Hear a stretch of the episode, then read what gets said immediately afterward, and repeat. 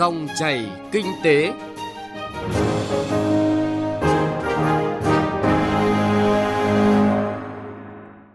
Biên tập viên Hà Nho và Bảo Ngọc xin chào quý vị và các bạn. Chương trình dòng chảy kinh tế hôm nay chúng tôi chuyển tới quý vị và các bạn những thông tin đáng chú ý. Triển khai quy hoạch hàng không đáp ứng nhu cầu phát triển,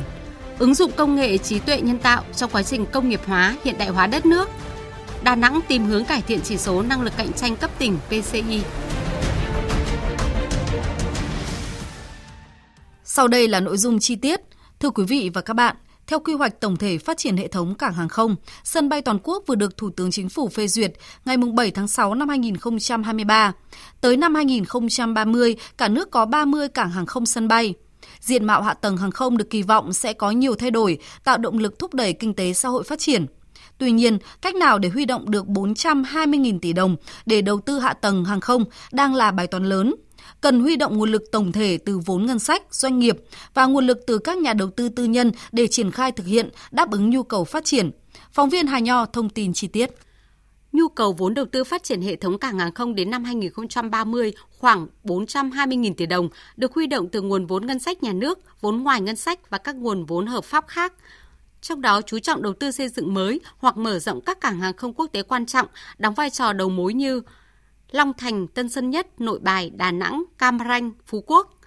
Đầu tư xây dựng mới hoặc mở rộng các cảng hàng không tại vùng sâu, vùng xa, vùng núi, hải đảo, các cảng hàng không có hoạt động quân sự thường xuyên và các cảng hàng không khác trong hệ thống đáp ứng nhu cầu khai thác phát triển kinh tế xã hội. Đây là yêu cầu đầu tư phát triển nên cần sự nỗ lực tập trung của toàn ngành giao thông vận tải và các cơ quan đơn vị chức năng, các doanh nghiệp trong lĩnh vực hạ tầng giao thông. Phân tích từ góc độ vĩ mô về vấn đề này, tiến sĩ Nguyễn Đức Kiên, đại biểu Quốc hội khóa 14, phân tích. Một cái động lực cho phát triển của toàn bộ khu vực Đông Nam Bộ và khu vực các tỉnh phía Nam.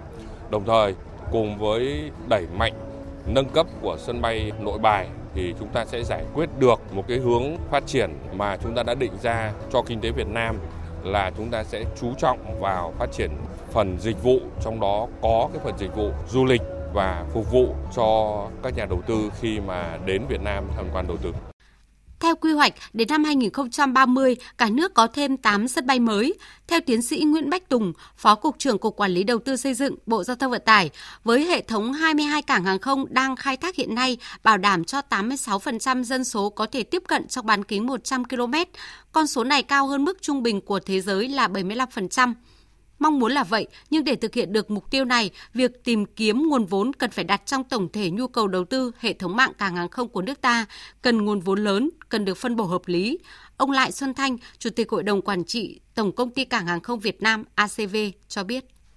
Về mặt cơ bản vẫn đảm bảo được cái nhiệm vụ của ACV được nhà nước giao, nhưng có cái sự cân đối để có thể điều chỉnh các cái tiến độ thực hiện các cái kế hoạch đầu tư phát triển các cảng hàng không. Và đặc biệt thì cũng hết sức ủng hộ cái chủ trương của chính phủ trong việc mở rộng kêu gọi các thành phần kinh tế tham gia vào đầu tư phát triển hệ thống mạng cảng hàng không. Thì như vậy là với cái điều tiết vĩ mô của chính phủ ờ, nỗ lực thì nhìn tổng thể về mặt vĩ mô thì cũng sẽ không bị ảnh hưởng lớn đến cái kế hoạch đầu tư phát triển theo các quy hoạch các cảng không mà đã được ờ, phê duyệt với sự tham gia một cách rộng rãi, không phải chỉ của nguồn vốn nhà nước, không phải chỉ có nguồn vốn ACV mà các nguồn vốn của các nhà đầu tư khác theo hình thức PPP. Điểm mới trong quy hoạch hàng không lần này với tầm nhìn đến năm 2050 hình thành hai trung tâm vận tải hàng không đầu mối trung chuyển quốc tế ngang tầm khu vực tại vùng thủ đô Hà Nội và vùng thành phố Hồ Chí Minh, đánh giá về vai trò và ý nghĩa của quy hoạch đối với việc kết nối phát triển kinh tế vùng thủ đô, ông Dương Đức Tuấn, Phó Chủ tịch Ủy ban nhân dân thành phố Hà Nội nhấn mạnh. Phải chuẩn bị nguồn lực trên cơ sở quy hoạch ngành quốc gia hàng không hình thành một sân bay thứ hai bổ trợ cho sân bay thứ nhất, sân bay chính, sân bay quốc tế cửa ngõ. Quốc gia có ba khu vực cửa ngõ, một là thủ đô hà nội, hai là thành phố hồ chí minh và ba là khu vực à, đà nẵng, miền trung, chủ yếu là hà nội và thành phố hồ chí minh. Trong đó mở rộng thành phố hồ chí minh chính là sân bay long thành, tỉnh đồng nai để bổ trợ cùng mang tính chất là vùng thành phố hồ chí minh. Tương tự như vậy thì hà nội có vùng thủ đô hà nội phải đặt ở phía nam và đông nam thành phố hà nội, phục vụ cho cả thủ đô hà nội và vùng thủ đô hà nội, phía nam các tỉnh như ninh bình, hà nam, hưng yên. Đánh giá về 30 cảng hàng không nằm trong quy hoạch giai đoạn đến năm 2030, một số chuyên gia và nhà quản lý cho rằng việc phân bổ khá hài hòa hợp lý, số lượng các cảng hàng không theo quy hoạch cơ bản đã đáp ứng đủ cho các địa phương, kể cả các địa phương vùng sâu vùng xa như Cao Bằng, Lai Châu, Lào Cai. Đặc biệt, việc phân bổ khá phù hợp với đặc điểm vị trí địa lý ở đất nước với hai đầu mối trọng tâm là Nội Bài và Tân Sơn Nhất. Trong đó ở khu vực phía Nam, Long Thành sẽ trở thành cảng trung chuyển lớn nhất của khu vực. Với quy hoạch như vậy sẽ khai thác được lợi thế các vùng miền trong khu vực và kết nối đồng bộ với bốn phương thức vận tải khác. Ông Trần Việt Trường, Chủ tịch Ủy ban nhân dân thành phố Cần Thơ cũng đề xuất sớm đầu tư xây dựng nâng cấp mở rộng cảng hàng không quốc tế Cần Thơ đạt chuẩn cấp vùng, cấp khu vực, kết hợp xây dựng thêm cảng logistics phục vụ hàng hóa vận chuyển bằng đường hàng không, phù hợp với quy hoạch hệ thống cảng hàng không quốc gia và khai thác lợi thế vùng kinh tế đồng bằng sông Cửu Long. Thành phố Cần Thơ đề xuất cho phép xây dựng dự án kết nối đường sắt thành phố Hồ Chí Minh đến thành phố Cần Thơ và đầu tư xây dựng đường cao tốc trên cao. Vì hiện tại đồng bằng sông Cửu Long chỉ có trục chính quốc lộ đường bộ, các địa phương trong vùng đang trên đà phát triển, lượng xe lưu thông trên đường ngày càng nhiều, đặc biệt là đồng bằng sông Cửu Long là vùng sông nước với hệ thống sông ngòi, kênh rạch chằng chịt nên việc xây dựng đường cao tốc trên cao là rất phù hợp và mang tính cấp thiết.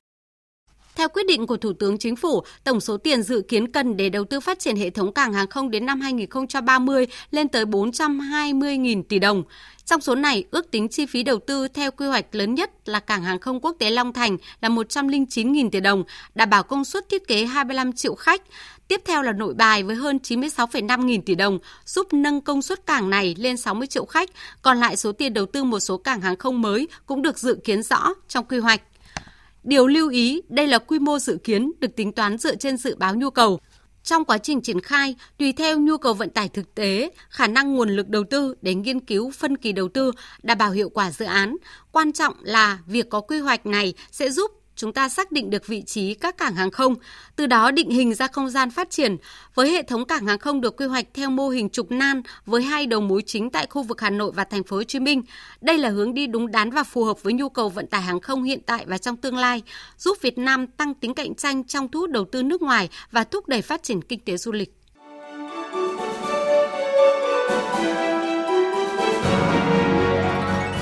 Dòng chảy kinh tế, dòng chảy cuộc sống.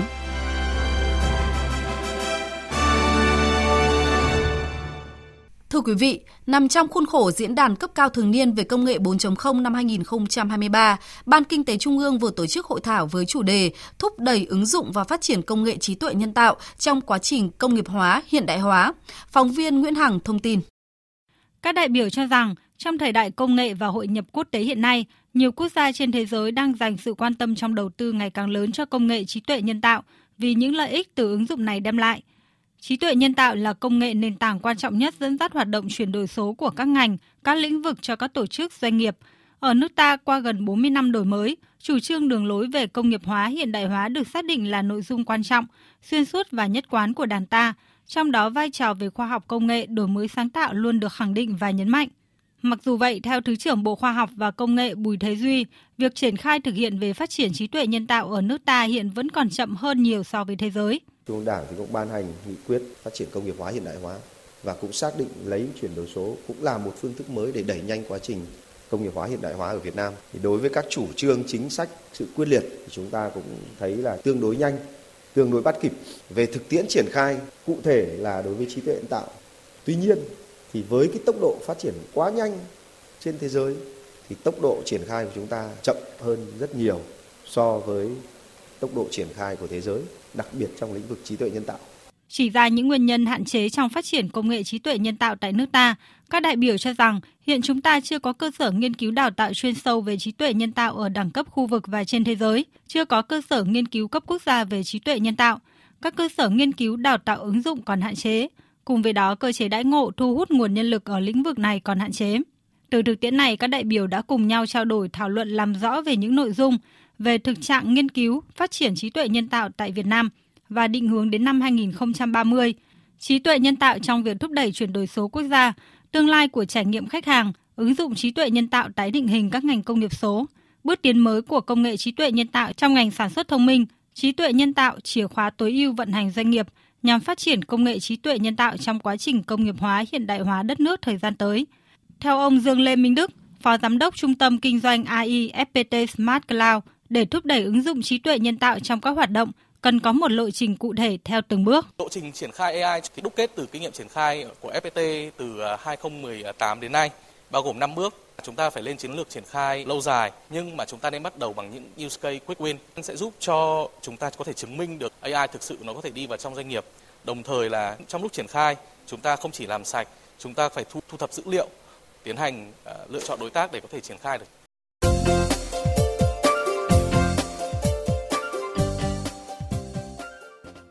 Thưa quý vị, theo bảng xếp hạng chỉ số năng lực cạnh tranh cấp tỉnh PCI năm 2022 do Liên đoàn Thương mại và Công nghiệp Việt Nam VCCI công bố mới đây, thành phố Đà Nẵng xếp vị trí thứ 9 trên tổng số 63 tỉnh thành, tụt hạng 5 bậc so với năm 2021.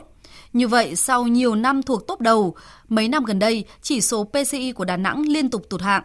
Đâu là nguyên nhân và giải pháp nào để cải thiện chỉ số này? Thanh Hà, phóng viên Đài Tiếng Nói Việt Nam thường trú tại miền Trung, thông tin. Theo phân tích của Liên đoàn Thương mại và Công nghiệp Việt Nam, qua đánh giá của doanh nghiệp về năng lực điều hành kinh tế của Đà Nẵng thì 6 chỉ số được doanh nghiệp chấm điểm giảm. Đó là chỉ số gia nhập thị trường, chỉ số tiếp cận đất đai, chỉ số chi phí không chính thức, tính năng động, chính sách hỗ trợ doanh nghiệp, đào tạo lao động. Trong đó, chính sách hỗ trợ doanh nghiệp giảm nhiều nhất với âm 1,31 điểm. Chỉ số tiếp cận đất đai của Đà Nẵng giảm 0,9 điểm, nhưng là điểm nghẽn lớn nhất, đòi hỏi sự nỗ lực cải cách quyết liệt hơn nữa trong thời gian tới.